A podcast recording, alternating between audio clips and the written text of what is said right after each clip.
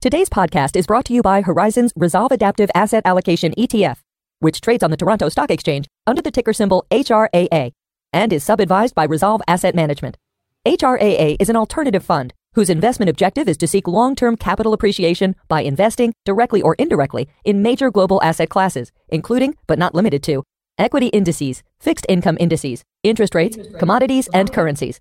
HRAA gains exposure to these asset classes by investing in derivative instruments that may include future contracts and forward agreements and securities.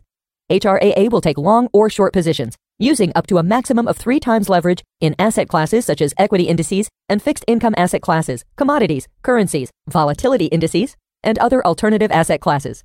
HRAA could provide balance to your portfolio by harnessing three unique investment styles. The first is an actively managed global risk parity portfolio to provide maximally diversified global exposure in optimal risk balance. The second is a proprietary systematic global macro process that attempts to profit from short-term market moves, going both long and short on more than 50 global markets. Finally, HRAA uses a dynamic tail protection overlay that attempts to profit from large moves in volatility markets. To learn more about this, please visit www.horizonsetfs.com slash HRAA to read about the ETF's investment objectives and important disclaimers about the risks associated with an investment in the ETF.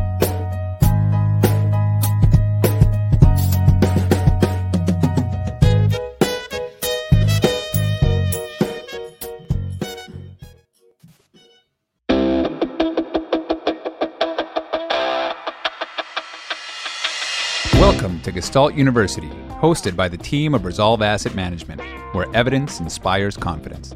This podcast will dig deep to uncover investment truths and life hacks you won't find in the mainstream media, covering topics that appeal to left brain robots, right brain poets, and everyone in between, all with the goal of helping you reach excellence.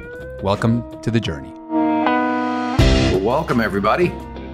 Another Friday afternoon is upon us they, they seem to roll pretty quickly. I don't know about uh, yourselves, but um, so before we start, uh, we'll warn everybody that this is for entertainment purposes only and that you should be getting investment advice from qualified professionals, not the, the four scallywags on this particular afternoon on a Friday. And um, yourself, man. and and I would also add, I'm really excited today. Uh, we have uh, Lyn Alden joining us, uh, probably one of the sharpest and uh, both both depth and breadth of knowledge in in today's world. Um, I think it's going to be an absolutely wonderful hour, and maybe if we go a little over an hour, I hope that's okay, Lyn.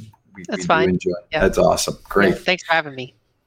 It certainly is a pleasure. And if if those of you who don't know Lyn, by the way, uh, I would highly recommend you check out lynalden.com. If there is a, a website that goes from absolutely uh, soup to nuts on everything from what you might consider as a beginner and how to start, uh, her Start Here page, and then diving deeper and deeper and deeper, it is uh, pretty amazing what you've done there, Lyn. Congratulations. And uh, I highly recommend that to anybody who's watching today as well. Um, and with all that said, cheers Cheers. Cheers. I just love nice. watching Mike as like giddy, like a little girl with with this. He, he's admires Lyn so much, and it's been this. Uh, this is gonna be a lot of fun. Like, True fan so boy. nervous and giddy. I, I know, right, right. So out of character. Awesome. That's right. Like, exactly. Yeah. Well, you know. cheers, Lyn. It's, it's great to have you on. Yeah. Cheers. so maybe for those that might not know who you are, the hand, handful that might not know who you are, maybe give us a little bit of your background and your general investment framework.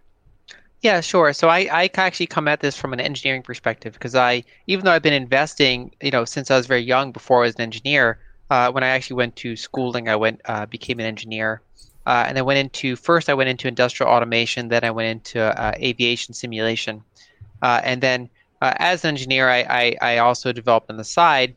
I continued investing, and you know, I, I, had little websites along the way. I got a uh, master's in engineering management, and so I started shifting over to running the finances of an engineering facility more and more, and, and kind of seeing overseeing the day to day operations and kind of that that quasi management slash finance role. Uh, and then in 2016, I founded Lyn Alden Investment Strategy, uh, which is uh, you know a website that focuses on investment research for both retail investors and institutional investors. Uh, and uh, it, I guess one of the, the main things we focus on is taking institutional level research but making it uh, accessible uh, to a very broad audience. So, you know, ex- explaining things that can be pretty complex, uh, but in plain English. And so it's not really dumbing things down, but it, it's kind of just getting to the to the point, or or you know, purposely uh, you know using language that you know people outside of Wall Street are, are familiar with, rather than kind of using uh, in in the in the industry terminology. Uh, and so. Uh, my initial background, like my, my earlier investments, mainly focused on equities and precious metals. Uh, but then over over the long run, uh, especially you know you know over the past like you know five plus years, I did, I had to get more into macro uh, because we're in such a very macro heavy environment that if if you were uh, not paying attention to some of the really big forces happening outside of individual stocks, it's really easy to get tripped up. And so uh, I describe my my kind of framework as fundamental investing with a global macro overlay. Uh, and so a lot of macro investors focus on the really top level stuff they don't necessarily go down to the to, you know individual companies and things like that. Uh, whereas a lot of people that specialize in individual companies uh, don't don't circle back up and go to the top layer. And so I, I, try to combine those two layers, and especially because I find that going down to that really deep level then circles back up and in, informs the the higher level macro view as well. Because I find things that I, I didn't necessarily you know would have seen uh, if I didn't go down to like individual companies. Um, I, I would love to know, like, can, can you offer an, ex- I, I love that because it really is, is distinguished, as you say, from, from many macro managers. And I'd love to just get, if, if you've got a handy example, um, of how digging into some of the lower level fundamental stuff fed back into, um, the macro framework that I think would, would help to provide us with, um, a, a roadmap of how you'd sort of generally, or one of the ways which you sort of generally think about, um, the problem. Sure, a couple things. Like one is, you know, uh, I've analyzed Japan, for example, uh, and you know, when when a lot of macro investors or investors in general think of Japan, you think of a 30-year bear market, and uh, it's just this big stagnant place. The GDP is not growing, the population's even mildly shrinking, and it's just it's the place where money goes to just go sideways forever. Um, but you know, if you dig into individual companies and you start kind of looking in that market a little bit more closely, uh, you find that they're, you know, especially over the past uh, 10 to 12 years or so, they've been really doing a lot of corporate governance reform. Uh, and so they've, they've changed the way that they manage companies. And so uh, they've um, had this process where it used to be like a lot of conglomerates and they all own pieces of each other. And a lot of it's kind of very passively managed and just not really optimizing high returns on invested capital, shareholder returns. Uh, but they've really made big progress uh, in moving those things around and, and kind of divesting things and, and really kind of refocusing the business. And so it's kind of like night and day compared to how it was 10 years ago. Uh, and so, uh, you know, going down to those individual companies and seeing, you know, what the CEOs are saying and looking at what is the what is the dividends done for this say particular company over the past 20 years, but how does the last 10 years look a lot different than the than the 10 or 20 years before that? And seeing that that change take place both qualitatively and quantitatively, and saying, okay, so so Japan's not uh, you know exactly the same market over that whole 30 years. It wasn't like one big linear thing. There were a couple different phases to this bear market. Uh, another thing, you know, example, you know, I because I go globally, I, I look go to different countries uh, in terms of my investments uh, and so I, I invest, for example, in Russian companies. And it, it sounds spooky, like, you know, investing in Russian companies, like, you know, they're, you, you can have all these kind of ideas of what they are. Uh, but if you go down to a couple individual companies and really look through them and look at their return profiles, look at their returns, look at their dividend policies, things like that, uh, it just gives you a, a, somewhat different perspective than if you just looked at an index. Same thing if you look at the the broad emerging markets, say an ETF like uh, the EEM ETF, you just see this this big squiggly line, and you know you just if you're macro investor, you're like, well, you know, it's it's it's going to be bad when the dollar's strong. It's going to do well when the dollar weakens. You're going to have these kind of uh, you know a couple uh, you know lists of things that might make you want to get into that or not.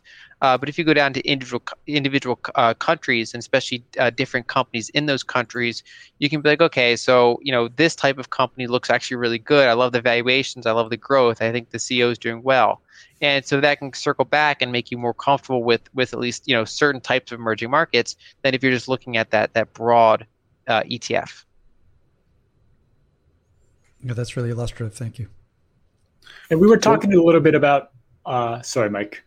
Yeah, I was just going to ask her about uh, Japanification. So maybe one of the reasons you've been studying Japan a little bit, uh, and correct me if I'm wrong, but is this because uh, everybody seems to draw that analogy with where the rest of the Western world may be going to, uh, to maybe where Japan has been for the past 20 odd years, and and how has that informed your view? Of Western worlds and some of the economic indicators that you think are relevant for us all to be watching at this point. Yeah, exactly. You know, I, have dived into it for two main reasons. One is just as an investment opportunity. It's it's kind of a market that I that I think is pretty interesting, uh, especially in the past few years. Uh, and then secondly, it also informs that broader view of you know what is inflationary, what is deflationary, what are some of the factors uh, involved. And so, you know, I think one one uh, I, I kind of call it a mistake where a lot of people look at Japan and assume that that's the natural end state for for uh, you know all all developed countries, uh, for better or worse. Usually they describe it as a as a bad thing, uh, whereas if you go into the details, uh, it's it's you know it's not quite what people make it out to be. Another thing is that they often describe it as the you know that Japan just prints a ton of money, and so uh, for example, if you look at their their uh, central bank balance sheet uh, it actually, I actually, I think I can bring it up here because we, we talked about potentially sharing slides. Uh, so let me see if I have it. Yeah. So I'll share my screen here.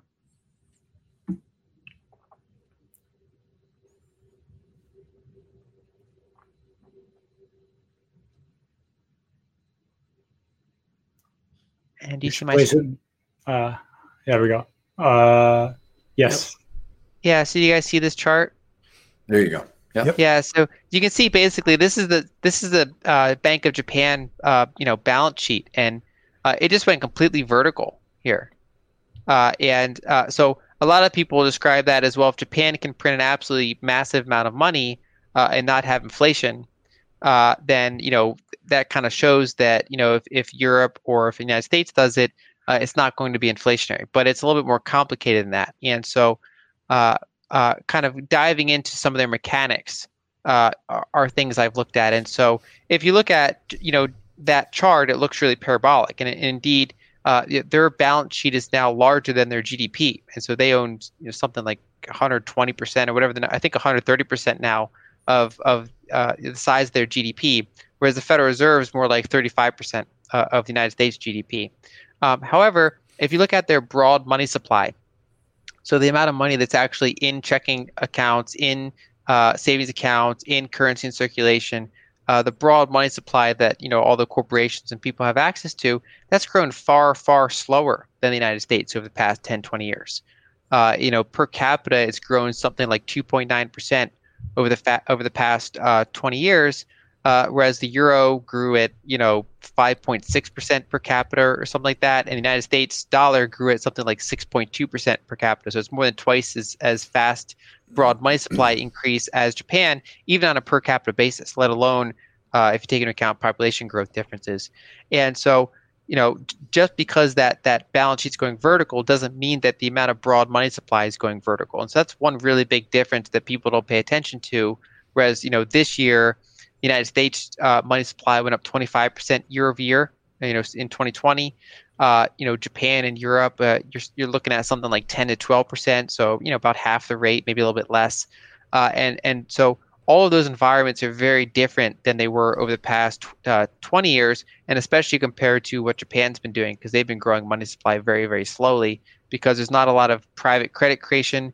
Uh, and also, their even their sovereign deficits, even though they've been somewhat large, they've been smaller than the United States in many years, and especially smaller than the types of things that are happening now. So I don't necessarily view it as an ideal analogy for where a lot of these other places are heading, other than that we are, of course, on a similar demographics trend.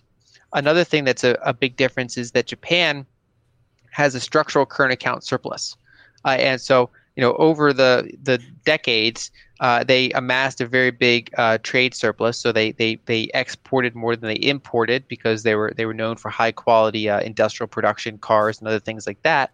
Uh, and even as that kind of moderated in, in, more recent times, now they have a somewhat more balanced trade situation. Uh, but due to years of doing that, they've accumulated a lot of foreign assets. And so, if you look at the net international investment position, which is basically how much assets, foreign assets, do Japanese people own uh, compared to how much Japanese assets does the rest of the world own. And by that metric, uh, Japan's the largest creditor nation, meaning that in absolute uh, dollar terms, uh, they own more foreign assets. You know, the, the amount difference between the foreign assets they own minus Japanese assets the foreigners own is the biggest in the world. Uh, and even as a, as a percentage of GDP, uh, it's one of the largest among major countries. It's kind of tied with Germany, and then it's only you know o- only countries ahead of it are like city uh, states, like smaller things like Switzerland, Singapore, uh, Taiwan. Some of these really smaller, more specialized uh, economies that are you know a little bit less diversified, and so.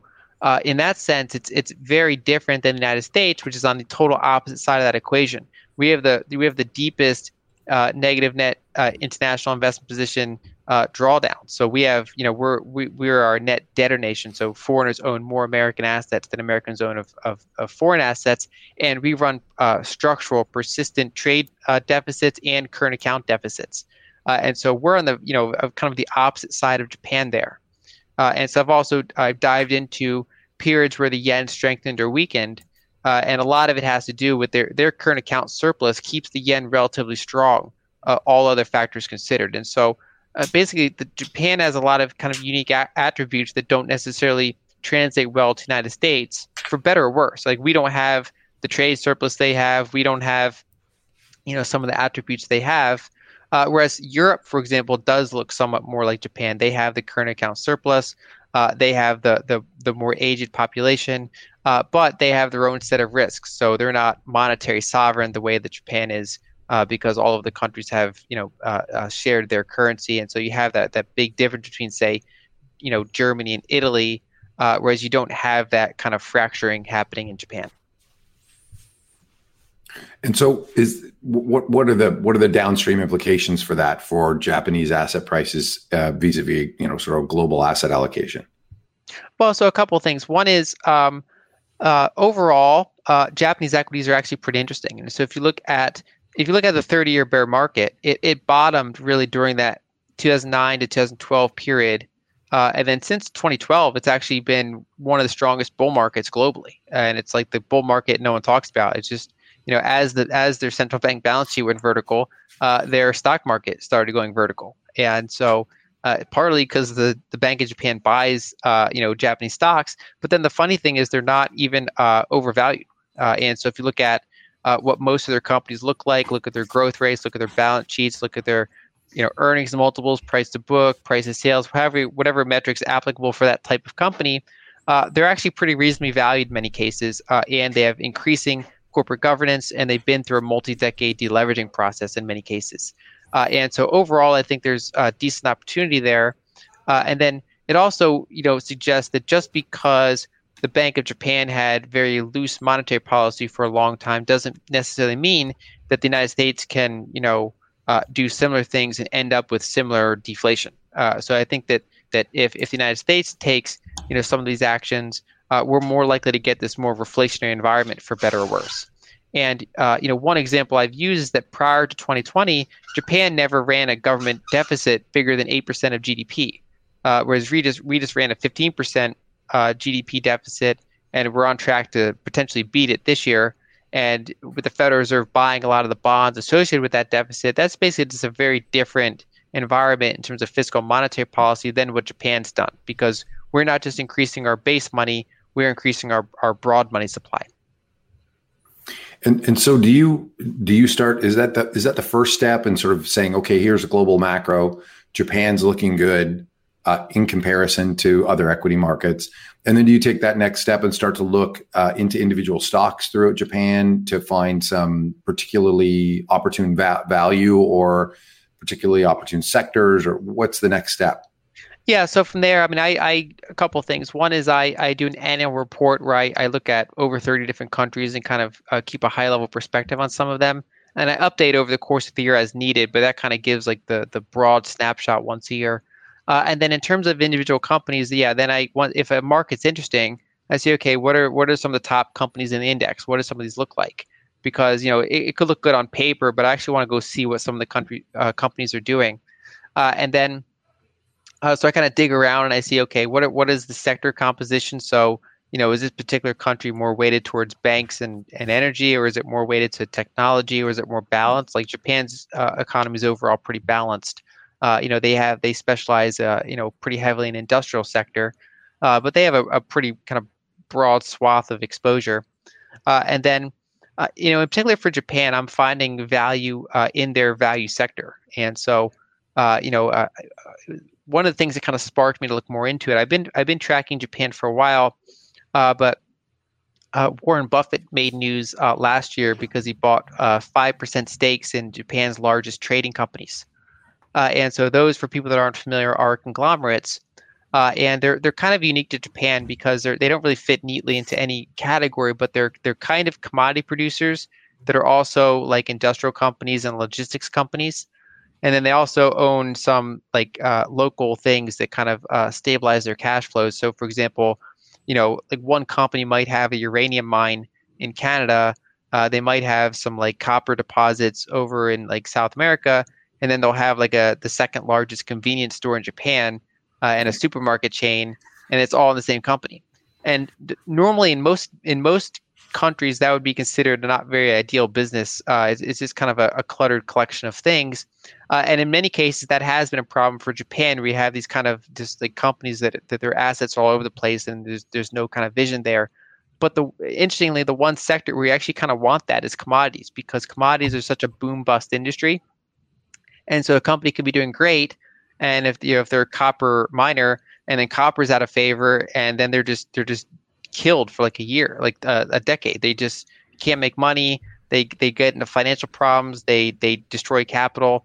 Uh, whereas actually, if you had a, con- uh, a commodity company combined with like a supermarket, uh, you know, giving out stable cash flows, and it's actually pretty interesting. You know, one of the things they do is, for example, they'll source some of the agricultural products and then they'll show up in their stores. And so they kind of have this weird kind of vertical integration mixed with this horizontal diversification that outside of that particular you know culture you wouldn't really want to see too much, but that they they managed to pull that off.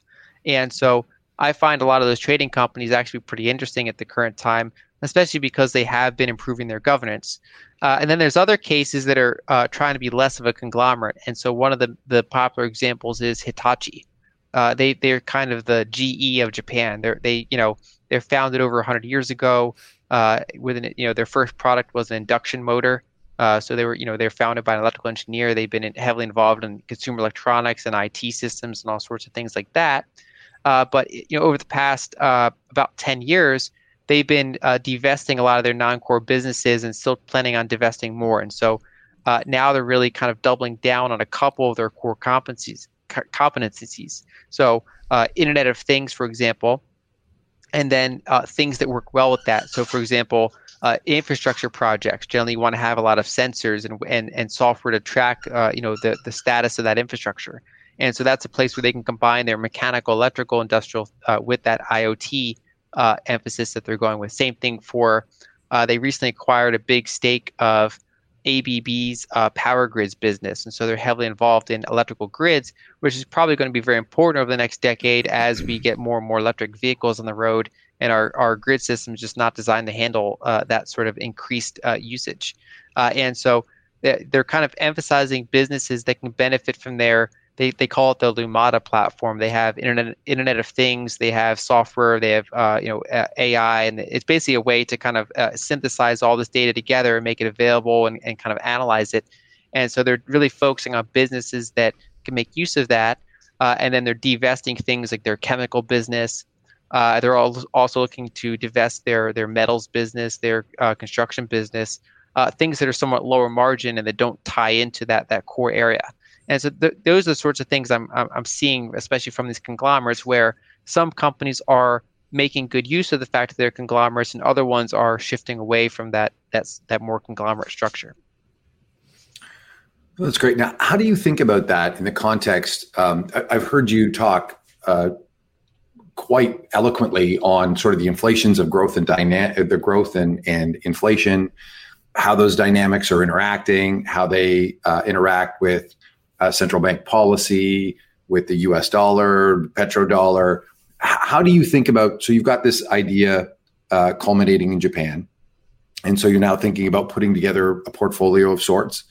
And, and how do you think about that? And maybe maybe the place to start there is just going through sort of your top down narrative and thinking about the dynamics that are at play in, in the sort of the big moving parts of inflation and growth and liquidity and then and maybe bring that back to how you would position japan in that in that framework yeah, so there are a couple um, uh, really big trends to be aware of uh, from the macro perspective. And so one of the biggest ones is the dollar cycle.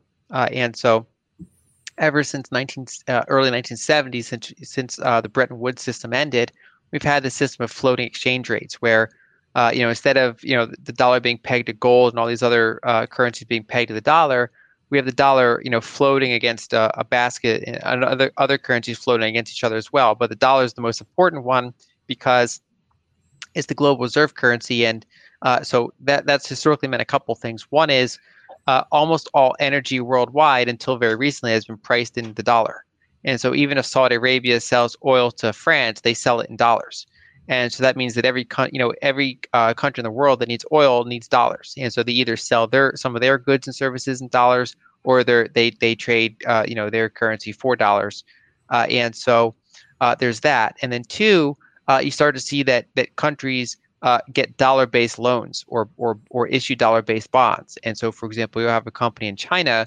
issuing do- dollar-denominated bonds, uh, even though the dollar is, of course, not their domestic currency. And so that's you don't see American companies doing that.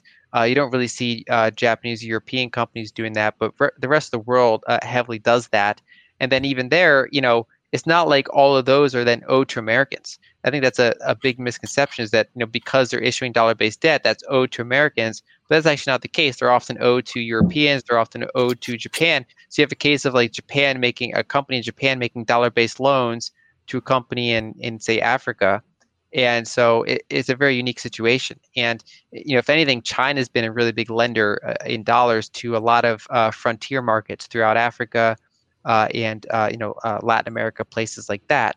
Uh, and so you have the situation where if you if all they if they all borrow when the dollar is weak, and then the dollar strengthens for one reason or another, a lot of those emerging markets run into trouble because you know the the, the uh, you know the the debt that those companies have relative to their local currency cash flows, uh, you know, goes up, and so that that can be a big problem and, and, and result in insolvency. And in some cases, the governments themselves become insolvent. And so we see these these really big kind of 15 year cycles for the dollar. And so the dollar had this big spike in the mid 80s. Uh, it had another big spike in the uh, late 90s, early 2000s, and then ever since 2015, we've been in the third major dollar spike. Uh, and so you, if you look at the dollar over time, it's kind of like this big sine wave that you know goes up for like seven years, goes down for seven years, and you have these really big cycles. And those are you know tied to major shifts in U.S. Uh, fiscal monetary policy uh, but they have kind of global uh, implications because of that that big liquidity dynamic. Uh, and so, normally during these weaker dollar periods, uh, you get you know kind of a, a, global boom. You usually get a, a commodity, a bullish cycle for commodities, and then on the, on the other side of that, whenever the dollar strengthens, you usually get a, a slower period for growth, a more disinflationary environment, more of a commodity bear market. And then ironically, it, you know, a lot of people think that a strong currency necessarily benefits that country. But for example, if you look at U.S. corporate profits, they flatline for multiple years every time the dollar gets strong.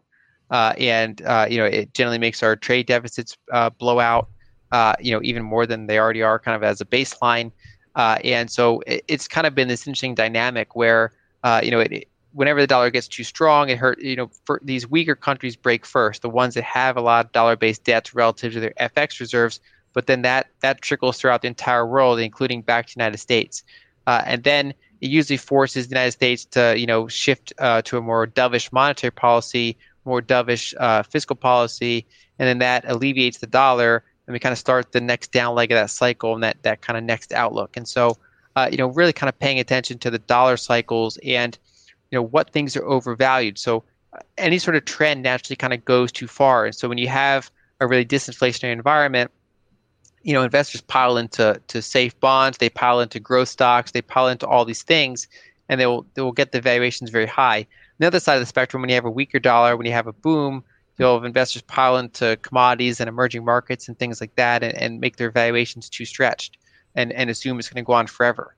And so, you know, in in 2000, for example, we had the dot com uh, bubble, and then uh, in 2007, uh, seven years later, we had emerging markets that were uh, roughly as expensive as some of the dot com stocks were. We have, if you looked at the CAPE ratios, the cyclically adjusted price to earnings ratios of, of China or India, uh, they got pretty silly in, in 2007. And so it's no wonder that they've had this really big bear market, uh, in, especially in dollar terms.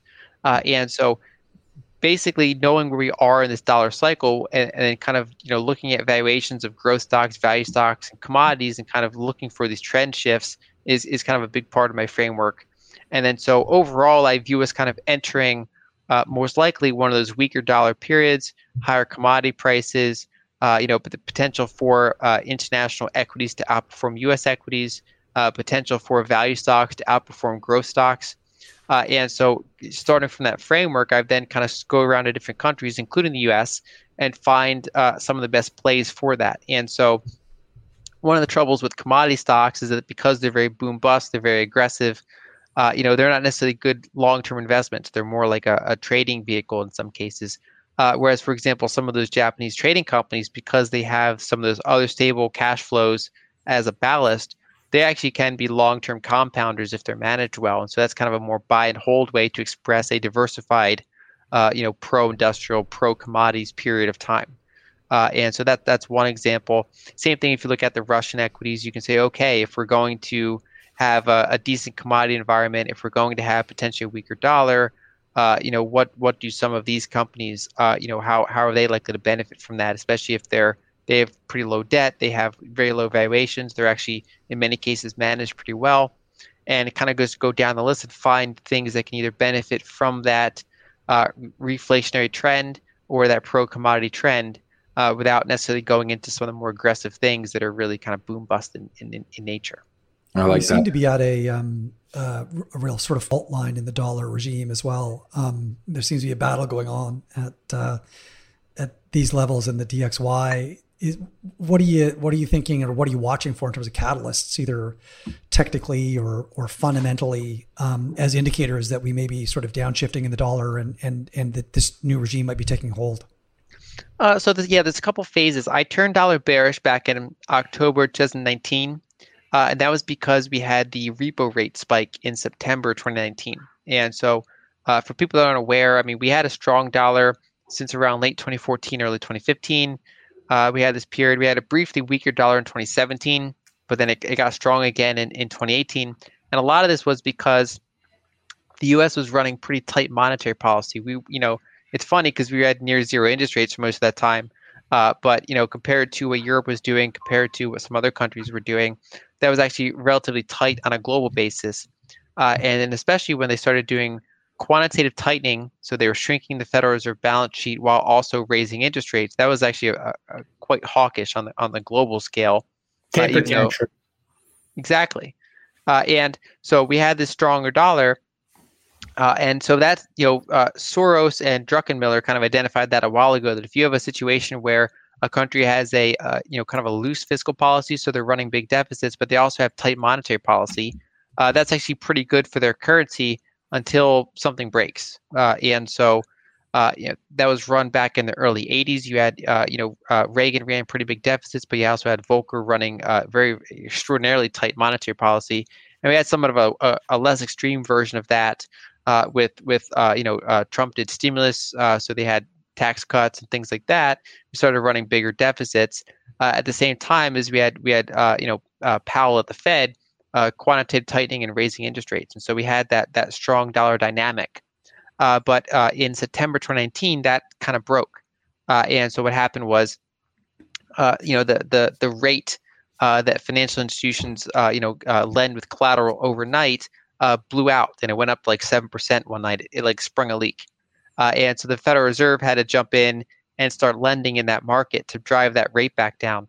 Uh, and so there were a couple of us at the time that were that understood some of the dynamics that were happening there. And so I wrote that the Federal Reserve is going to have to start buying T-bills soon. Uh, and so it's not really a repo problem; it's a it's underlying treasury problem in the sense that there are all these treasuries being issued and foreigners were not buying treasuries because they generally don't buy treasuries in strong dollar environments uh, very much. Uh, and uh, you know, corporations were big buyers of treasuries briefly when they when they repatriated cash uh, because of the tax cuts, but then they when they plowed those those, those cash into uh, their share buybacks, they they drew down their T bill holdings, uh, and so there's basically nobody buying T bills, and but there are a lot of T bills being issued, and so those were getting stuck in the banking system, and they were drawing down their cash and hoarding T bills, uh, and so basically. Uh, there just wasn't really that that kind of uh, you know balance sheet capacity to keep doing that, and so the Federal Reserve had to start buying T bills, and that marked a transition point between very very um, uh, tight monetary policy to quite loose monetary policy because they're now expanding their, their balance sheet in, in economic expansion. Uh, and of course, we, then we had the virus not that many months later. And so we, we temporarily got a strong dollar because, uh, again, you know, all these countries have dollar based debts. And so if, if global trade just comes to a halt and all their, their cash flows stop, everyone has to, it's like musical chairs just stopping. Everyone has to scramble for dollars at the same time. And so we saw a brief spike in the dollar. But then when we saw the policy response to that, that gave us a much weaker dollar. So we're running loose fiscal policy and loose monetary policy, which is generally pretty, uh, you know, weak for the dollar. Uh, and so that's kind of what I'm watching now. And then we, we we've already come down pretty far. So that you know the dollar index was like 99 when I started to turn bearish. We got as low as uh, you know in the upper 89 range. We bounced a little bit into the low 90s. And the key thing I'm watching now, there, there's uh, one, uh, you know, the technical catalysts are I'm watching the 92 level, the 92, 93 level kind of as the upper bound because that's kind of a previous consolidation level. And I'm also watching uh, the 88 to 89 range because that was the low that we hit back in, uh, uh, you know, late 2017, and it's also kind of roughly where we got to with this with this latest move. And so I'm kind of, you know, if we're in between that band, it's not very interesting. Uh, but if starts breaking over 92 or starts breaking, you know, below 88, that's you know, it's kind of a uh, kind of a continued uh, trend shift. second, you know, about a month ago, I started to think that okay, we actually might get a tactical uh, bull move here in the dollar for a quarter or so, because the Treasury, you know, was going to issue a ton of Treasuries, uh, and the Federal Reserve's only buying, you know, about a. It's funny when you say it, but only about a quarter trillion dollars of Treasuries per quarter. Uh, and so, but if they were going to, they were going to issue 1.1 trillion dollars in net treasuries. So let, let alone the gross treasuries rolling over, they were going to issue 1.1 trillion on net, and the Federal Reserve is going to buy like a quarter of those. And the question is, who's going to buy the other three quarters? Uh, and so, if depending on who buys it, that could actually be quite dollar strong because it, it sucks dollars out of the system. Uh, but uh, that was when we had the the transition from the Mnuchin Treasury to the uh, Yellen Treasury, uh, and they quickly revised that plan down and said, okay, instead of issuing 1.1 trillion, we're actually only going to issue like 250 billion. Uh, and so that actually kind of changed the calculus a little bit for what this next quarter looks like. Uh, so uh, things like that that I'm, that I'm watching between that that kind of what is the net issuance compared to how much the, the, the Fed is buying. So how can how can they run their deficits and their fiscal expansion without um, without issuing equivalent treasury bonds? Uh, so they're going to uh, likely draw down their Treasury general account, and so the the Treasury has a large account at the Federal Reserve that's basically their checking account.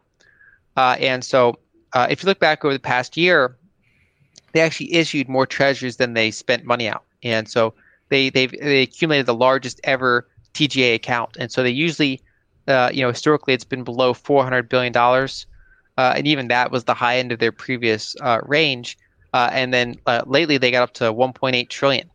and now, I, you know, last I checked, it might be 1.6 trillion, but it's really it's really high up there. And so they they can pull down by about a trillion. Uh, and so that's they they gave uh, year end uh, or quarter end targets uh, for where they plan that that TGA to be. Uh, and Mnuchin kind of did the same thing where they would say, you know, we, we plan to end the quarter at like 800 billion, uh, but they never did. They just kept uh, issuing more, uh, kept that that uh, level very high. whereas Yellen seems to, you know, by by changing it and not issuing as much, and then you know giving that target, there actually seems like they're going to draw that down this time and, and normalize that back down to, you know, that that you know probably a little bit above 400 billion. Uh, and so that's one thing they can do. However, if they were to say pass this 1.9 trillion dollar package that some of the politicians are discussing, they're going to have to uh, go back to markets and issue more. Uh, that's basically saying for now, they don't need to issue as much because they can draw down from that that cash balance. So can we extrapolate then? I'm just going to work through the mechanics, see if I got this.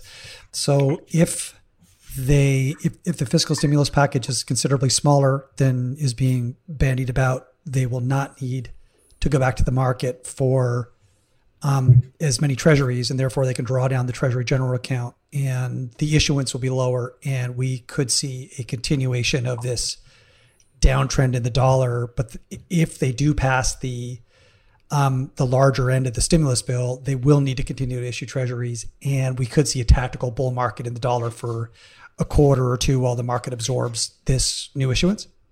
Yeah, so that's that's one of the key questions I'm watching because as much as the Fed is buying, uh, and I had this discussion before when I was kind of debating with people about uh, you know the dollar strength, and so one of the things was that over the next couple years, I expect the you know the, the Fed to be one of the more aggressive in terms of expanding its balance sheet, but it won't be necessarily the most aggressive in any given quarter.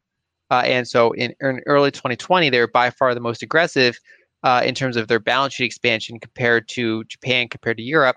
But then as you got uh, towards the, the, later part of the year, they've been on this kind of more steady approach of of buying, uh, you know, increasing their balance sheet by about 120 billion a month, which is funny because that's that's one of the most dovish periods in in in monetary history. But it's actually like less dovish currently than the ECB, uh, and so it's also relatively dovish compared to the amount of treasuries uh, that are being issued uh, over the long run here, uh, because we're running, you know, in addition to un- unprecedentedly dovish monetary policy, you have even more unprecedented fiscal policy. Uh, and so the actual uh, the issuance compared to that purchasing rate is actually you know pretty significant. And so you know if we get to a point where we have another quarter where it looks like the Treasury is going to issue say a trillion dollars in net Treasuries, and the Fed says, okay, we'll buy a quarter of it. Uh, you know, the other three quarters of it, like have fun. Uh, private market can absorb that. Uh, you can get higher rates uh, and you can also suck dollars out of the system, and that can stabilize the dollar and potentially shoot it up until you run into a problem of either treasury auctions not going very well or something blows out like a repo issue or uh, you might have a liquidity event similar to q4 of 2018 where you know you had uh, you know uh, the stock market fell 20% very quickly. You had growth stocks fall even more like apple was off more than 30% very quickly. Uh, you had no junk bonds issued for six weeks because credit markets, you know, is is that's a more severe problem than the, uh, you know, the the stock market is if the if the credit market's frozen, and so if you were to get some sort of issue like that, the Federal Reserve could have to, could potentially have to step up their purchases, uh, but that's somewhat of an onerous thing for them because uh, that basically threatens their independence, and so you always kind of have this this fragile independence of central banks uh, where you're not supposed to just you know do whatever the fiscal authority says and just monetize whatever they want to do, uh, but they might find themselves forced to, and that's basically what they found themselves in back during the repo spike, where they just had to, you know, go against their plan and start expanding their balance sheet in an economic expansion, and so they could find the same thing, say in, in late 2021, where they they prefer to uh, normalize, uh, and instead they have to potentially buy more, and uh, so but they're probably not going to do that unless the market has a pain point or something breaks. And so there's that kind of that that you know quarter or two period where you could have a stabilization of the dollar and you could have rising rates until it causes an issue somewhere. So it's it's reasonable to think that we may see some sort of a sawtooth pattern in one direction or the other as as the there's this sort of rheostatic dynamic at play where the the um, treasury needs to issue. They the central bank doesn't want to accelerate their purchases. They won't accelerate until there's some sort of catalyst in, in terms of some sort of crisis, um, which will sort of poke up in one of a few different areas, and then they'll be forced to intervene again, and then that'll that'll drive the dollar in the in the other direction. And so you can see this sort of imagine this kind of sawtooth pattern up or down depending on which way which way it breaks in terms of its longer trend. Yeah, that's you know that's why I play it, and it's you know you can only kind of look a couple quarters out because the, you know the amount of issuance and the amount of uh, you know uh, uh, purchases can change. So the the main variables I'm watching are uh, you know if we if we do draw down that TGA uh, and if they don't issue a ton, if the Fed keeps buying a ton, uh, we could have a renewed weaker dollar period for another quarter or two, which which would go against the previous plan where where the Mnuchin Treasury is going to issue a you know a ton of Treasuries. Uh, but yeah, if you then get to that period where we say, okay, we, we passed the 1.9 trillion, uh, we're going to go ahead and, you know, for the next quarter, we're going to up our treasury issuance by a trillion. Uh, and if you start to see that at play, and the Fed says, yep, we're going to sit tight with, uh, you know, a, a, a, quarter trillion in purchases per quarter, uh, you know, I, I, would start to kind of uh, potentially point to uh, you know, at least a stabilization of the dollar, and it's kind of play that over time and see if it if it kind of behaves as we think. And so, uh, you know, I think I, Druckenmiller did a great interview. Uh, the other, uh, I don't know if you got a chance to see it. He did an interview with Goldman Sachs. Uh, it was about 20 minutes, uh, and he had a, a similar outlook. And you know, because he, he's he said he's short the dollar, and he described it as kind of two things. One is, you know, if if rates, he's kind of playing a couple things. One is he expects rates to rise, uh, and because uh, you know uh, he's expecting higher inflation and, and, and rates to kind of go up, uh, and so he, he's short the long end of the Treasury curve, uh, so he expects higher rates there. Uh, but then also he's he's concerned that the Fed will come in and just block those rates from going higher, maybe because there will increase purchases on the long end or something mm-hmm. like that.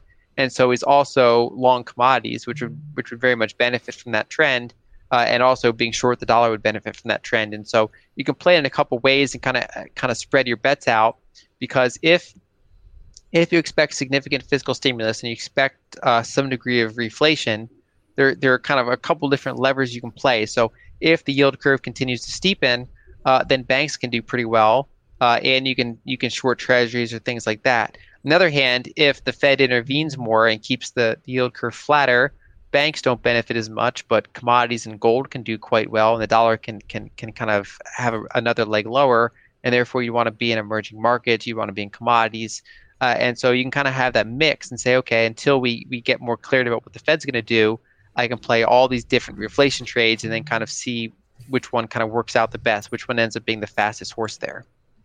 That dovetails, I think. I I wanted to understand how you see the role of the velocity of money in all of this because I hear from a lot of the global macro crowd, everybody's sort of convinced inflation is coming, but the devil's always in the details. And for some, it might just mean that they're, the expectation of inflation over the next three, six, maybe 12 months is on the horizon, but that doesn't necessarily mean it's going to manifest. And so I wanted maybe you might comment on how the velocity might play in because unless we do have the velocity of money picking up or a dramatic increase in the supply of money, it seems like we might get these one-off bouts of inflation, and they might get be benefited by the denominator effect that we're going to see from 2020, but not really a sustained rise in inflation like some of the narratives out there might uh, have us think. Yeah, so there's a couple ways to look at it. One is for for inflation to be higher, uh, we don't necessarily need higher velocity. We just need velocity to stop collapsing. Uh, and so uh, if you look at the 70s, for example, velocity wasn't particularly high. In fact, it was it was lower than some of the preceding decades. Uh, but mainly, it was it was kind of like sideways and static. And then you had an increase in the broad money supply, while velocity was pretty static. And those, so by definition, you had you had you know inflation. Uh, whereas what we've seen this year is we saw a rapid increase in in uh, you know broad money supply and a rapid decrease in velocity that kind of balanced that out. And so if we just see a stabilization in velocity, which we're, we're some cases we're starting to see, if you look at the past quarter, you see velocity kind of flattening out while broad money keeps increasing. That's when you can get that that more inflationary spike. Uh, you know, a second thing is, uh, you know, whenever you increase the broad money supply by this much, uh, I guess take a step back back further. There's kind of multiple definitions of inflation, and so different schools of economic thought. Uh, it's funny because they often talk past each other. Like, no, this is inflation. No, this is inflation. It's like, well, okay, well, clearly we need a couple different terms here for a couple different types of inflation, and we don't have to argue about which one is the inflation. Uh, and so, uh, by some definitions, a, a, big increase in the broad money supply is inflation. It's monetary inflation. Uh, and then, so the question is, where does that inflation end up? Where does the where does if we print a lot more dollars, and we all have more, I'm not talking about base money, but actual broad money, where does that end up? And so if velocity stays low, if inflation stays low, uh, and especially if a lot of that money goes to uh, you know the, the the people that have assets or or you know towards uh, you know the financial system, uh, then it goes into assets, and so you see uh, you know growth stocks do very well. Uh, you see real estate do very well. You can say bond yields can stay low, which means you know bond prices are still quite high, and so you see that asset price inflation. You can look at fine art. You can look at fine wine. You can look at classic cars. All these things are going up pretty dramatically. Uh, and uh, on the other hand, if you were to get higher velocity, if you were to get uh, supply uh, constriction, either due to the pandemic or other issues, and you start to actually see inflation, uh, then it can show up there instead. And so the, the short answer is that when you have an increase in broad money supply, it shows up in whatever is scarce. And so lately that has been uh, high quality financial assets, things like like uh, treasuries or uh, you know growth stocks or uh, real estate or wine, things like that, uh, and it, and it's it's really poured into those. And we're also starting to see commodity inflation. We're starting to see you know copper and and and beef and you know grains. soybeans, grains. exactly. A lot of these have gone straight grains. up. Yeah. yeah, lumber lumber doubled and is like you know all time highs, and so we're seeing that but that's being somewhat offset by you know uh, rents are very low, especially in cities because you know you can barely collect the rent anyway, uh, and so we have that kind of uh, that kind of dichotomy going on where currently we're getting this these selective areas of inflation and other areas are more deflationary. And so the question is, as this this normalizes a little bit, but as we're still doing stimulus, will it continue to be where it is now, or will it pour more into actual broad inflation? And so I think that's kind of a key thing to watch. How, how do you think um, in, in, that um, in that view? How do you how does gold and silver play a role? How are they a bit different and unique, and even uh, Bitcoin, if we will? Uh, sure. So if you look at gold and silver, gold is a somewhat more disinflationary asset, uh, and silver is a somewhat more inflationary asset. But there's a there's a couple caveats there, and so the main thing about gold is that you know a lot, a lot of people try to categorize what exactly is it, uh, and uh, the main thing that it follows is is real interest rates, and so the the inflation the the nominal rate of a ten year Treasury minus inflation, uh, and uh, so for example, if you have high, if you have pretty high inflation, like if you if you have four percent inflation, uh, but Treasury yields are are yielding seven percent, uh, then actually it's not a great environment for gold because if you could either hold gold and collect no yield, uh, or you can put your money in a Treasury and you can get a three percent real return uh, and so gold becomes rather unattractive, and that's kind of the situation you saw throughout the 80s and and uh, 90s, uh, where where gold was in this kind of two decade bear market uh, because you had positive real yields.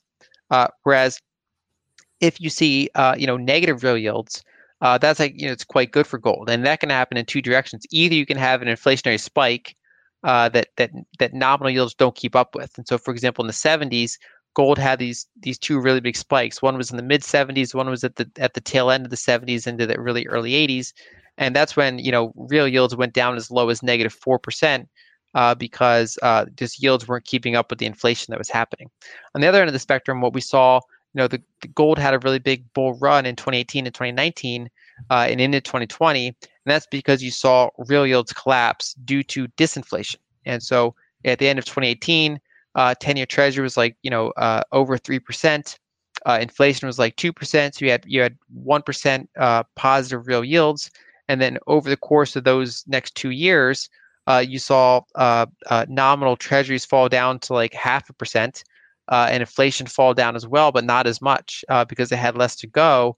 And so you, that that dynamic fell from positive one percent to negative one percent, and that that's like rocket fuel for gold. And so gold did very well and then since that uh, kind of August 2020 period, because we've had a rising 10 year treasury that's kind of rising with inflation, we've had those real yields kind of stabilize at about negative 1. Uh, and so gold's been on a, on this correction. Uh, whereas silver, uh, you know, it's kind of been the opposite dynamic. So it really kind of it didn't really have as much of a bull market in that 2018, 2019 period when you had slowing global growth. Uh, but and then of course when we had that big liquidity shock in March of 2020, uh, you know, silver just utterly collapsed. Uh, but then when we came out of that with this more inflationary kind of policy, silver outperformed gold from that point. And so that's because we're in a more inflationary environment to some extent, especially for commodities and for uh, monetary assets. And so in that dynamic, silver tends to do somewhat better. And so if you have the higher inflation, you can generally expect silver to do a little bit better. Whereas if you have that that more defensive pullback, uh, that more disinflationary environment, you can generally expect gold to do a little bit better. Uh, but either way, it's going to depend on what real rates are doing.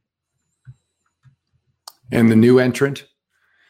Uh, so Bitcoin asset. yeah, Bitcoin's on its own pace because it's you know because it's undergoing a period of adoption from no one having it to like you know a couple million people having it uh, to now Tesla has it. Like a, as you go up the route, however high it's going to get, uh, it, has been on this kind of S curve of adoption uh, and it's become more mainstream and, and more institutionalized. Uh, and so it, it also it operates on these four year cycles. And so every four years, Bitcoin's uh, supply generation gets cut in half. And so a, a, number of new Bitcoins are generated every day. And every four years that has a pre-programmed period where that issuance rate gets cut in half. Uh, and if you have static demand and supply gets cut in half, then that tends to start pushing the price up. And then you have momentum traders jump on board, and then that pushes the price up more. And then you have a blow off top, and then it goes to another multi-year consolidation, and then a supply cut happens, and then it it does it again. So if you look at the the four year, if you look at the the the 12 year history since inception, it's really kind of divided into these these these four year periods.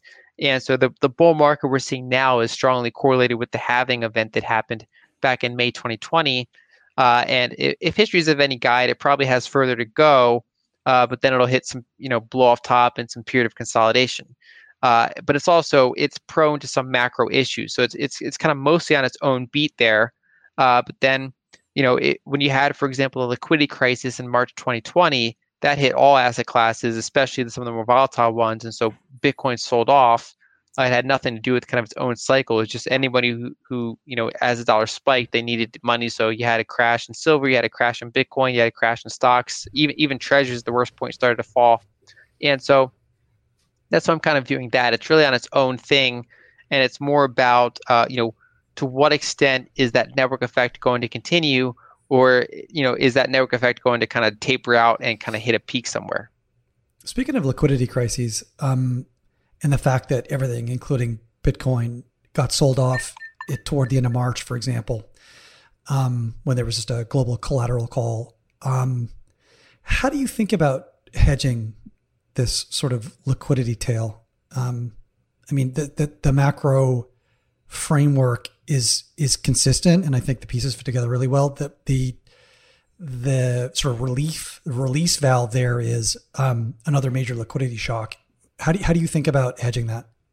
Uh, so one is by by maintaining a cash position, uh, and so even though I'm I'm bearish on cash with like a, a five year view, because uh, I think we're going to be in a period of persistently negative uh, real rates for for cash and T bills uh, in those types of environment, uh, that's one of the best assets to have because everything goes down relative to, to cash and T-bills. Even in the, the worst parts of that that that sell-off, even long duration treasuries ran into a problem there. Yeah, uh, even it was less severe than than some other assets, but it was pretty bad. And so really, it was it was cash and T-bills that hold up. And so, uh, if you were to get that liquidity event, that's what I want to have. Also, you can do it by by being unlevered and you know, depending on what type of, of book you're running, if you were to get that advantage, you have some cash and you have an unlevered book, you can then deploy some cash. And if you want, you can deploy some leverage into things that just got, you know, became a bloodbath and a liquidity crisis. And so that that's kind of the main way I'd play it. I mean, depending on what kind of fund you're running, you can be in a long volatility fund as well. You can you can basically do things that would benefit from a spike in volatility. That'd be another hedge you can do. Uh, so I think those are kind of the, the main ingredients there. To you can also be long the dollar uh, because if you were to have that that issue uh, specifically, you know, in terms of cash, it'd be the dollar most likely that, that does quite well. Apart um, from the Swiss franc and the Japanese yen, I guess, which tend to always spike in these uh, risk-off environments, I guess they they do well also. Yeah, but it, the funny thing is, even in, I mean, in March, because everybody needed the dollar at the same time, uh, even the dollar spiked even relative to some of those. But yeah, you, you generally would want to be in dollars, yen, and, and Swiss francs, and you wouldn't want to be in emerging markets currencies.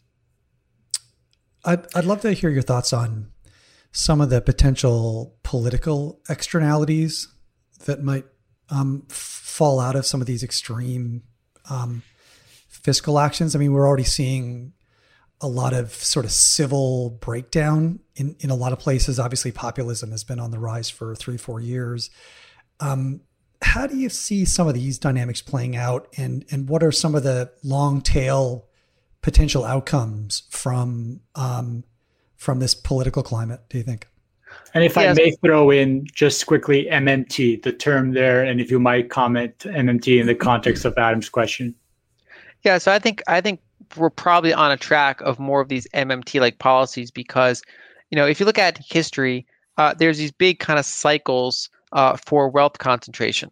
Uh, and so, uh, if you look back in the in the 1920s, for example, uh, wealth got very concentrated, and then when you had that big bust, uh, you had a rise in populism, uh, and then you had FDR style policies to try to you know you know kind of cycle some of that wealth out, kind of stimulate their way out of it. to the detriment of you know currency and bonds, and so it was, it was a currency devaluation in exchange for other benefits as as they saw fit. And of course, then they were forced into spending by the war in the 1940s, uh, and that's actually in some ways when they really stimulated the way out of it uh, by you know really kind of uh, you know uh, taking their their currency out to the woodshed. And so uh, we're kind of in a similar environment where we had this period of, of rising wealth concentration. Uh, and it, it, it, culminated in a couple things. One was we had the big subprime crash, so we recapitalized the banking system, and then we, have kind of like our economy's limped along since then. It's actually been running at a pretty pretty slow pace, even though the the stock market makes it look like it's been doing very well. Uh, a lot of those are actually benefiting from disinflationary trends. These really highly valued growth stocks uh, whereas like the, the, the more cyclical economy or the more the, the more real economy has actually been really kind of stagnant for the past decade or so. Uh, and so we've had a lot of frustrations underneath the surface, especially because, as we talked about earlier, in the United States, we run persistent trade deficits, and so we've really exported our supply chains uh, in a more aggressive way than than say Germany or Japan have. And so a lot of our uh, you know people just don't have uh, high quality work. Either they don't have work at all, or uh, their wages are pressured uh, from foreign competition. Uh, and so, if you look at, say, different ways to measure wealth concentration, the United States is more concentrated than most other developed countries, and so we're we're somewhat more vulnerable to that populism. Because if if anyone who worked in the past 40 years or so uh, in uh, finance or technology or healthcare or government, you did pretty well. you you got a lot of benefits from you know the, this this regime we've been in uh, without any of the downsides. So you've had a strong dollar, you've had, you know, you benefit from cheap foreign goods, your job's not affected, you're doing great. Uh, but if you make things, if you physically make things, uh, you you you generally had more downsides to that system than than upsides. And uh, there's been this really big kind of a, you know, uh, uh, the pendulum swings back and forth. And so in, in the you know the 60s and 70s, labor had a lot of power, and you know in, in more recent decades, capital has had a lot of power. Uh, and that you know each time it generally goes you know too far and, and breaks something and then there's there's societal pushback and so if if if if unions get so strong that it kind of chokes the system then you have this pushback against unions and then if you get to the other end of the spectrum we have this these these uh, you know kind of corporations and you have a lot of people struggling then you get you get pushed back in the other direction that's where we're kind of seeing now whereas we're you know we're seeing uh, a flat job recovery but a roaring stock market uh, and we're seeing all these these these kind of aid bills to, to keep coming in. And it's interesting because you see populism in all these different angles. So you have you have populism on the left, you have populism on the right. Uh, you, you can you, even Bitcoin is for is type of kind of technical populism. It's a way of saying we want to go against the existing system. We want to we want to do it with software, and so you have all these kind of different uh, paths towards populism. And I think a lot of it ends with uh, probably running very large uh, fiscal deficits and and the currency kind of taking the brunt of that, where you're going to have persistently negative real yields for quite some time. Uh, and so people that are that are holding treasuries or bonds are, are paying for it one way or another. Uh, whereas uh, you know if you're on the on the receiving side of that, uh, you can generally benefit. And so it's it's kind of a tumultuous environment uh, if you're trying to navigate different assets that you can invest in. Can can you extend the, the discussion to on the U.S. dollar maintaining its reserve currency status given its shrinking size from an economic perspective in the world? Because I think that's a, an extension of the point you're making as well, or could could yeah. be. Yeah. So one thing we've seen is that uh, you know I mentioned before that that you know for most of the past 50 years, all global energy is priced in dollars, uh, and uh, that worked for a while because when that system started uh, in the 70s, the United States was like 35% of global GDP, and we were the largest importer of energy. Uh, and but over time, uh, now depending on how you measure it, we're between like 15 and 22% of global GDP, uh, and China's a bigger importer of energy than we are. And so it, it's really hard to run a global system of all oil being priced in dollars if if you know the United States is a shrinking share of the global pie uh, because other countries are you know growing faster than us. We're only like you know, say we're like, you know, 20% of global GDP, we're like four or five percent of the population. So that's actually still pretty good. It's just it's it's not big enough to kind of you know, you know kind of account for the entire global oil market.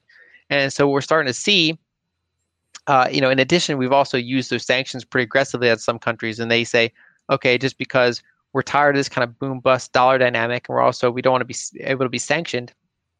You see an increasing number of countries go around the dollar system and say, okay, we want to pay in euros or we want to sell oil in euros. And so we've seen uh, Russia, for example. Um, Russia, for example, has been aggressively de-dollarizing and selling oil in euros. Uh, so we've seen trade between China and Russia become more diversified in terms of used to be almost entirely dollar based, and now it's it's you know the euro share is bigger than the dollar. They're also using a little bit of their local currencies. We're also seeing uh, trade between Russia and Europe is increasingly uh, you know shifting towards the euro. We've even seen uh, trade between Russia and India has uh, shifted more towards even towards the Russian ruble in that in that particular arrangement, uh, but overall becoming more diversified. And so overall, the way I see this playing out is that the United States is really just no longer big enough to be the only currency used for global energy pricing. And so we're, we're now kind of shifting towards a more multi-currency energy pricing regime where you'll have the dollar able to buy oil, you have the euro able to buy euro uh, oil. We've also seen, uh, you know, the, the, the, futures on in, in Shanghai, uh, you know, uh, yuan yuan based oil. Uh, that's been pretty high volumes. So, you know, probably at least those three currencies over time they'll probably have increasing ability to to buy commodities and oil. And so, in that sense, the dollar will change from being the global reserve currency to one of the global reserve currencies, or you know, we'll we'll shift towards a, a, a kind of a a status of having these regional reserve currencies rather than just one uh, to kind of rule them all. I can see that it's being a stabilizing mechanism to diversify the value of the different reserve currencies. But I, I wonder how quickly that can happen. I mean, you, need to recycle a lot of uh, euro petrodollars and, and yuan based petrodollars um, to build up reserves in, in order to allow those to be used as um, like swap collateral the same way the dollar is. So I, I, this is sort of a long term play, I guess, right? Well, it's both. There's parts of it are short term and parts of it are long term. And so, for example, if you look at how quickly the trade between China and Russia uh, de-dollarized. It was actually happening. It happened very quickly. It, like especially like a two-year period there, where it just went from like ninety percent to like forty-five percent. Uh, you know, it's basically overnight in the macro sense. Uh, however, uh, reserves change more slowly, and so China, you know, they reached like well over a trillion dollars in reserves in, in U.S. Treasuries. And then they started kind of over time gradually tapering that down and not recycling those in as fast and instead using those for other things. And so I think we're seeing a, a gradual shift, a gradual diversification of reserves, uh, especially because like, we do have a collateral issue. Because in in Europe, you don't have a euro bond. Uh, you know, you, the closest thing you have is is is you know German German bunds. Uh, you don't have that that shared uh, you know environment, and so that that market's only so big uh, because they're not going to hold their reserves in like Italian bonds, for example. Uh, and then China also, you know, they have a more restricted bond market, and so that's one of the biggest shortcomings. One potential option that we're seeing somewhat is that uh, central banks have been somewhat buyers of gold over the past five years. Uh, and so, one way they can do it is to separate the medium of exchange from the store of value. Uh, and so, in addition to holding their reserves in a, in a foreign sovereign bond, they can also hold their reserves uh, partially in gold. Uh, and so, by by you know using a little bit less dollars, drawing down their dollar percentage a little bit, you know, perhaps increasing, uh, you know, uh, some of those other currencies slightly and also increasing gold slightly, you kind of slowly decentralize it and, and smooth it out over time. I wonder how that might play into the whole idea of currency wars, which has been a term that's been thrown around in the last decade. And as these other currencies become more relevant in the trades amongst these other countries, uh, that also goes against the economic impetus of a lot of these exporting countries, particularly. And so that dynamic against the, the, the, the weaker dollar, perhaps the US might favor that environment to some extent. But on the other hand, I don't imagine some of these other countries and central banks just sitting around and watching their currencies become stronger and then causing their economies to uh, dip into a recession or at least a deheat to some extent. So that dynamic would be interesting to play out, and I think that also plays into the crypto bullish case, which I think you've you, have you have somewhat made here. Yeah, I mean one of the one of the kind of interesting things to watch is that the games the game theory is so complex between all these different uh, environments. And so, for example, when you saw the dollar weaken in 2017, for example, we had we had a, a pretty big weakening down from the dollar index was over 100 and then it fell a little bit below 90. Uh, and uh, so you would think that some of those exporters would run into trouble, uh, but it was actually quite the opposite. Where you know Europe, for example, had one of its fastest growth rates, and that's because in many ways that that dollar release valve, you know, gave emerging markets a boom, and then Europe's a big trading partner with those emerging markets, and so it, it can hurt their their it, you know Mercedes are less competitive in the United States, for example, when the dollar weakens, uh, but they're potentially more you know they're selling more to China as an example, and so you have that that kind of a you know multi pronged multi party dynamic rather than just kind of a two way thing. Uh, but it is true that they you know I guess if you're if you're the ECB, you want to see the dollar weaken compared to other currencies, but you don't want to see your euro strengthen. And so you have this this competitive currency devaluation environment. And I mean, some countries have been more aggressive than others, and so Switzerland's been a particularly aggressive.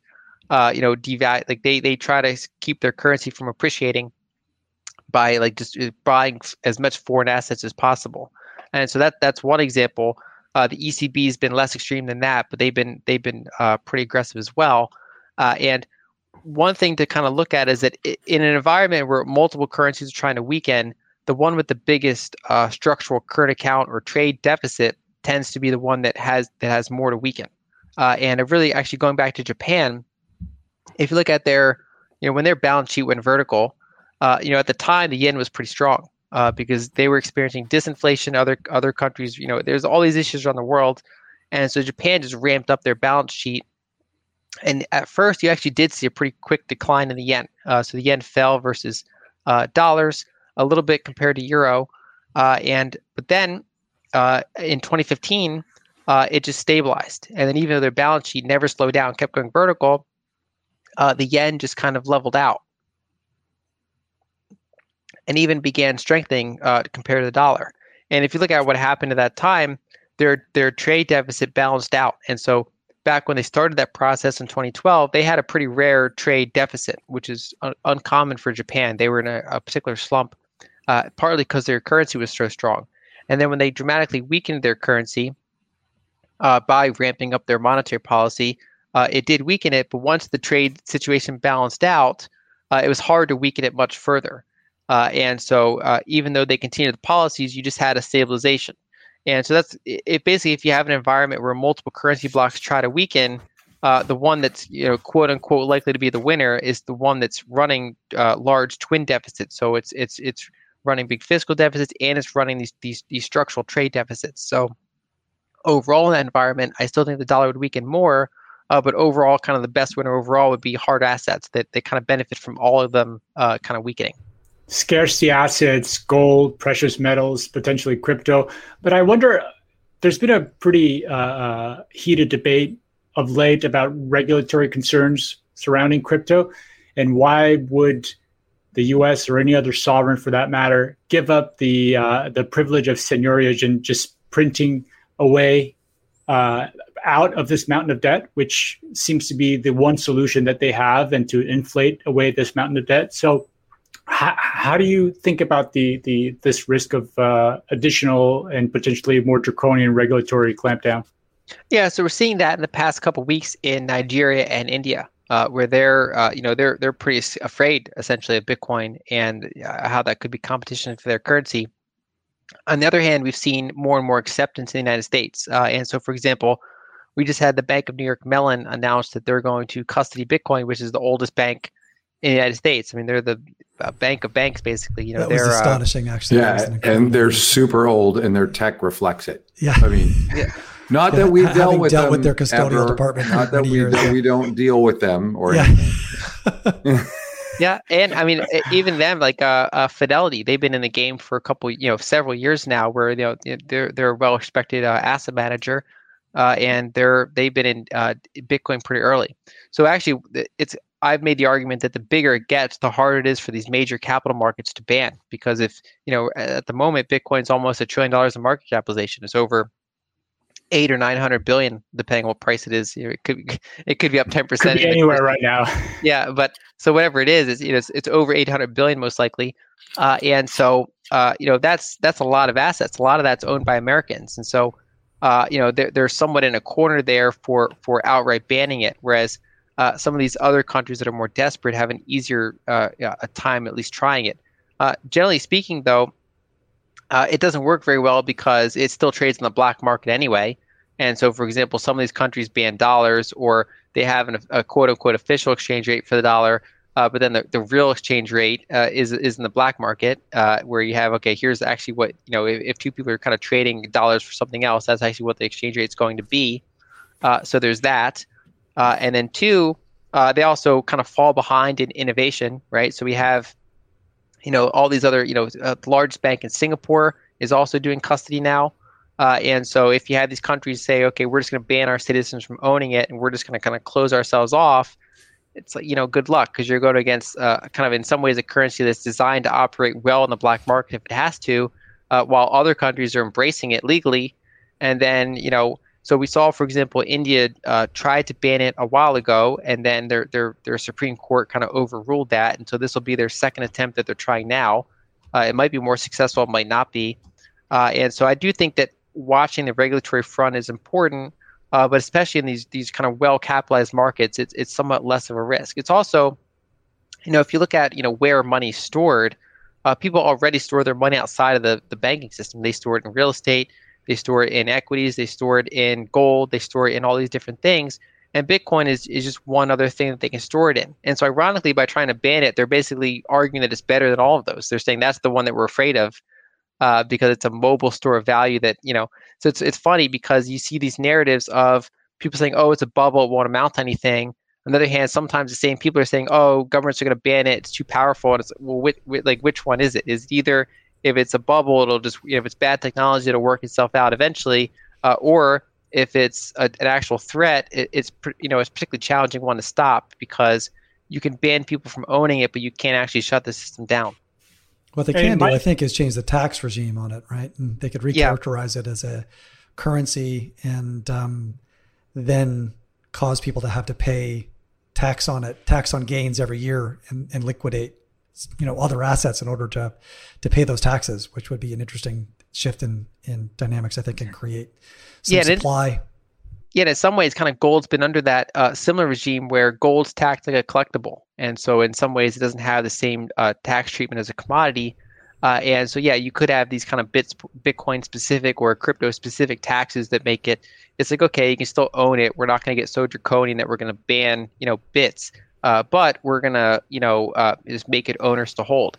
And in some ways, you know, uh, the fact that it's taxed like a commodity, you know, is tricky because a lot of these payment systems want to use Bitcoin uh, but then technically you're you're exposed to you know uh, capital gains or losses uh, on these on these transactions, and so basically there are there is a lot of work to do for these regulators to kind of you know how they want to kind of open that up in the tax code, either to make it easier for innovation or to clamp down on it if they want to make it less attractive. Yeah. I wonder, Lyn, if you also might. Um, you, you, wrote a great article on addressing the Ponzi scheme that you know uh, aspect of Bitcoin. I wonder if you might just um, give us a quick summary of that as well. Yeah, so basically, there you know, there's a common argument that that Bitcoin's a Ponzi scheme because if, if you buy into it later, uh, you know, uh, you you get you're not as beneficial as people that bought into it earlier. Uh, and so I, I, just kind of walked through that a couple different steps. So one is I brought up the SEC's definition of, of a Ponzi scheme and, and kind of what some of the red flags are and I walk them through to see if they apply to Bitcoin more than anything else. And the, you know, the short answer is not really. Um, so what's interesting is if you look at a lot of these other digital assets, uh, they are somewhat Ponzi-like in nature often because they'll they'll you know the founders and the initial investors will get a lot of the tokens and then they'll sell tokens and then it, it doesn't look great. It, it, even though in some ways it's, it's really not that different from a startup, uh, but at least the, you know the optics sometimes aren't great. Uh, whereas with Bitcoin, uh, you know, the whoever Satoshi Nakamoto was, whether it's a, a him or a group or, or we don't know, uh, they put out the white paper first, uh, and then they talked about it on on you know forums. They talked about it on email lists. Then they released it, uh, and they didn't give themselves any pre-mine, uh, and so it was kind of in some ways launched in the most public way possible to make it more of a protocol rather than uh, you know a security.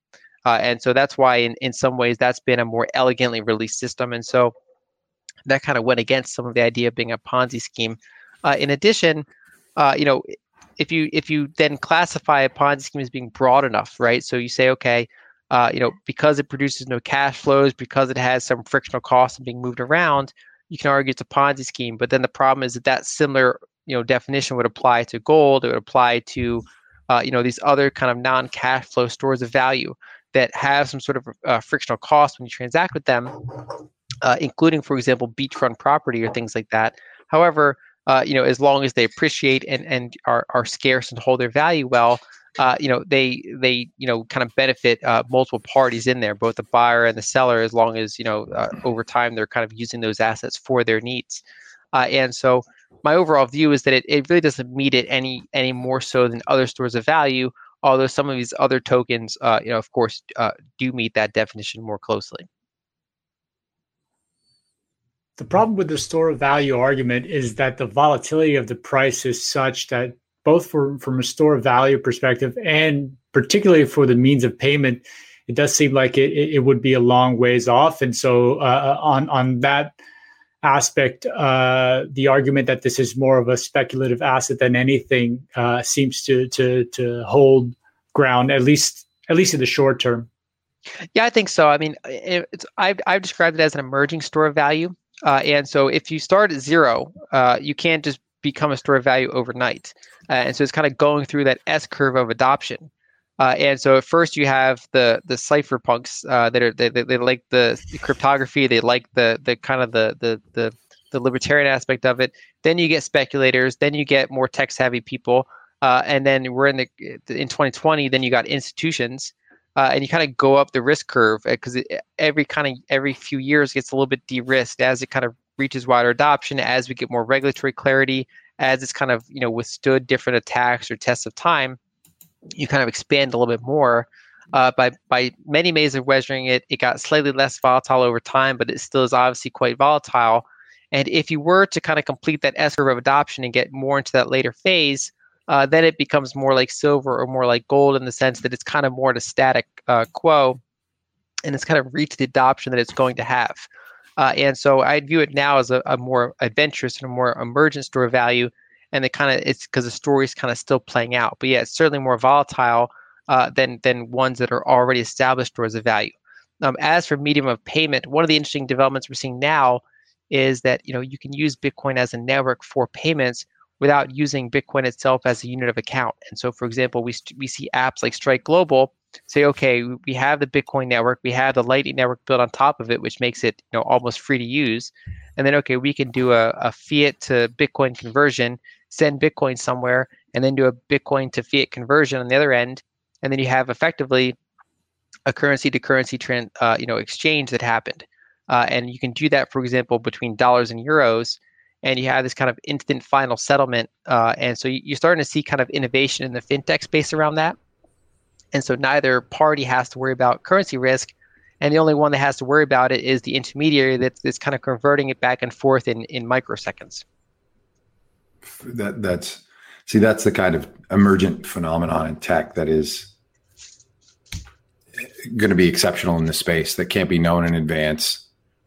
What's it called? Yeah. Is it called Lightning? Is that is that the well, there's a couple things. One is Bitcoin's the base layer, and then Lightning is a secondary layer that's built on Bitcoin that can make it so you can do uh, more and faster and cheaper transactions. Uh, kind of, it kind of relies on the base layer for underlying security, and then on top of that uh, secondary foundation, uh, there are apps that use it. Uh, and so, one example app would be Strike. It's, it's a company called Strike, uh, and they they've been operating in the United States, and they're starting to, you know, they're in beta mode. They're starting to roll out more globally. Uh, and the idea is, you know, you can have, and they've already they've already done these these various test transactions, and they're starting to kind of uh, increase the scale now, where, uh, you know, it's particularly good for uh, smaller payments. And so, if you want to send up to a thousand dollars, uh, you can do it from phone to phone, from the United States to Europe, uh, in about a second. and so, from the company side, they're taking on kind of a you know a millisecond of risk when they do these these conversions. Uh, but overall, on that scale, the volatility is so low, uh, and so they're using that as kind of a payment channel. Uh, and I mean, there are some markets that benefit from that more than others. And so, for historically, remittance payments, uh, for, you know, if, if someone works in the United States and is from like you know an emerging market, and then they send money back to their family, that's historically been a very expensive uh, payment uh, that's kind of fraught with difficulties. And so that's a type of application where that can drastically cut down uh, the fees uh, and, and, and, kind of make that simpler and make that kind of uh, more decentralized. uh, but you also can see it in in, in just overall kind of a, another way of doing currency conversions by using that kind of common unit of account and kind of going around the banking system and doing it their own way. Uh, and that you know that company's kind of working through regulatory issues, uh, but overall, it seems to be rolling out here in 2021. And then there's there's you know there's companies like Lightning Labs that that build tools for Lightning that some of these other uh, app providers use. And so you have that kind of ecosystem where you have you know some develop apps for the public, and you have other ones develop tech for those app companies. Short Western yeah, I Union. can't wait to look into that. That's not investment advice.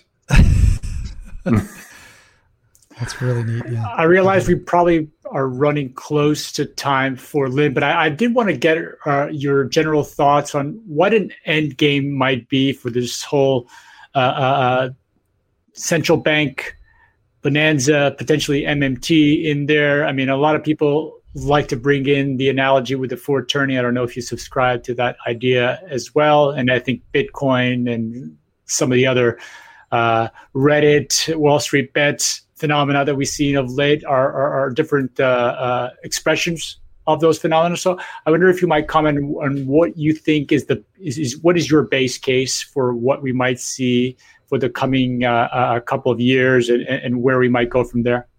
So I think the for, the fourth turning is a pretty good framework to be at least aware of, uh, whether or not someone subscribes to it or not. Uh, I think it's one of those things you want to be aware of it and then see whether or not it, it makes sense to you or not. And so I think there there's a useful concept there. Uh, you know, whether or not I follow it, you know, to the year, right? I, I wouldn't put myself in that camp, but I think it's a it's a, a good framework to be aware of. I've also, um, you know, I've often described a book called Lessons of History, uh, and that's actually an older book. It was written in the '60s, uh, and they they they. Durant, kind of like, Durant. Yes, and and they kind of summarize 5000 years of human history in about 100 pages love is, that book. I yeah super book. super dense. And they have a they have a, an economic chapter that describes kind of the same fourth turning thing uh, you know they kind of you have these multi-generational uh, buildups in debt and in uh, wealth concentration and usually get some sort of event. Either it's a revolution or it's a it's a more mild change uh, and depending on how well the society navigates that, you kind of go into the next cycle, and then you know, but a couple generations later, just builds back up again, and then they have another test to see how well they navigate it. Uh, and so, uh, I think that's a really good framework to think about. Is that we're kind of going through that, where we build up a ton of debt, we build up a, a, a ton of wealth concentration. The last time we saw this sort of period in, in the United States was back in the 30s and 40s, and so in some ways, kind of that historical period in terms of fiscal monetary policy gives us some framework to work through. And so my overall view is that we're likely to have, you know, throughout the 2020s, some degree of currency devaluation. And that can take a couple different forms. You could have high inflation, uh, or you can just have persistently negative real interest rates. And so you can have, for example, three or four percent, uh, you know, inflation, but treasury yields are held at two percent, and if for a prolonged period of time, uh, you know, cash and, and treasuries just kind of, uh, you know, fail to pay off, and the broad money goes up pretty pretty dramatically, and all those things devalue versus hard assets, like whether it's gold, whether it's Bitcoin, whether it's uh, high quality commodity producers like some of the Japanese trading companies or some of the American uh, equivalents. And so, you know, by owning those harder assets, you can generally protect yourself. Uh, but then, you know, what emerges politically from that is, I think, anyone's guess. Uh, and so, you know, overall, I, I think politics, you know, uh, you know, five to ten years from now could look quite a lot different than they look like now. I think, you know, you know, both major parties could somewhat restructure. They kind of move around the Venn diagrams of of, of you know what what different parties represent.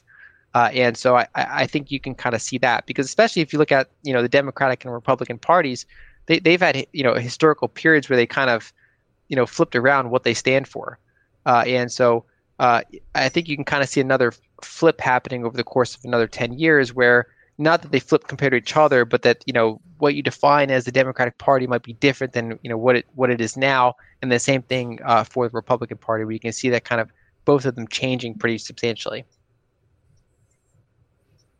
That so makes a lot of sense. I'm, I'm, I'm just to close it off. I think it'd be great for you to sort of um, summarize for listeners, for those listeners who maybe don't want, don't have the time or expertise to to try and and trade some of these dynamics tactically like if, if you have a high net worth investor or someone come to you and sort of ask you, listen, how should I position for this strategically rather than tactically? Um, do you have any general advice or any general guidance? I think an overall thing is diversification uh, with an emphasis on maybe some things that are high quality but haven't done very well over the past decade. Uh, and that would include, for example, a lot of commodities uh, as an example, especially if you focus on some of the more you know lower cost producers, stronger balance sheets, things like that. Uh, in addition to you know other sectors that might have not not have done very well. Uh, and so, you know, rather than say having a portfolio that's like 60% S&P 500 and 40% Treasuries, like a 60-40 portfolio, I would want some U.S. equities, some some uh, you know Japanese equities, some emerging market equities, uh, some uh, uh, specifically commodity producers, some gold, uh, you know, a little bit of Bitcoin, uh, and then some cash for any liquidity shocks that happen, any sort of like you know things I want to rebalance into, and just kind of hold that really diverse pie because whatever you run into, you know, one of the segments of that pie might get blown up, but you know, most of those segments should should do reasonably well over the course of a decade, and that's kind of generally how I play it, is by being more diversified uh, than kind of the standard portfolio because there are there are decades where that diversification really helps. Uh, and this past decade was actually a, a period where that diversification is mostly harmful. Mostly you just mm-hmm. wanted to be in the NASDAQ and just sit in the NASDAQ for a decade. And pretty much anything you diversified into other than Bitcoin, like would have just, you know, reduced your NASDAQ returns. It just would have been a, a, an, an, exactly an anchor.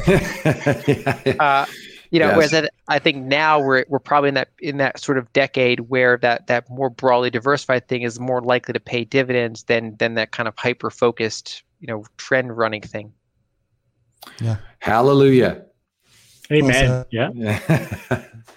All right. Lyn, well, I think that's a good place to close it. What do you yeah. think? Lyn, yeah, you fed so all of our biases and hopefully a lot of our listeners' biases there. yeah. So that, that couldn't have been better very close for sure. But a really interesting framework, like very comprehensive. I love the way that you tie the the micro to the macro and, and allow one to feed into the other and, and back. And uh, I think you've you've offered some really like specific guidance, which I, I find really interesting, like the uh, Japanese trading companies as a, as a potential play on commodities or just Japanese equities in, in, in general um, the framework on, on, on the dollar and how it impacts all these different other uh, sectors in the financial economy.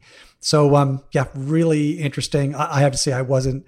I was the least familiar with with your work coming in, and and um, have learned a lot. So thank you so much. Yep, thanks so much for having me. Yeah, really appreciate your time. Thank you. Thanks, Lyn. And remember, everybody, if you like what we're doing and the guests we're talking to, you got to like and share and also lynalden.com. Go check that out. Subscribe to that. That's that's some huge bang for the buck. If you like the uh, hour and a half she spent with us today, there's uh, multiple hours of that on top of that on her site. So uh, thanks so much and have a great weekend. Thank you for listening to the Gestalt University podcast. You will find all the information we highlighted in this episode in the show notes at investresolve.com forward slash blog.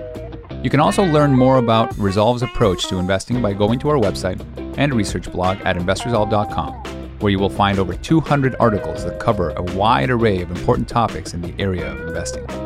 We also encourage you to engage with the whole team on Twitter by searching the handle at InvestResolve and hitting the follow button. If you're enjoying the series, please take the time to share us with your friends through email, social media, and if you really learned something new and believe that our podcast will be helpful to others, we would be incredibly grateful if you could leave us a review on iTunes. Thanks again, and see you next time.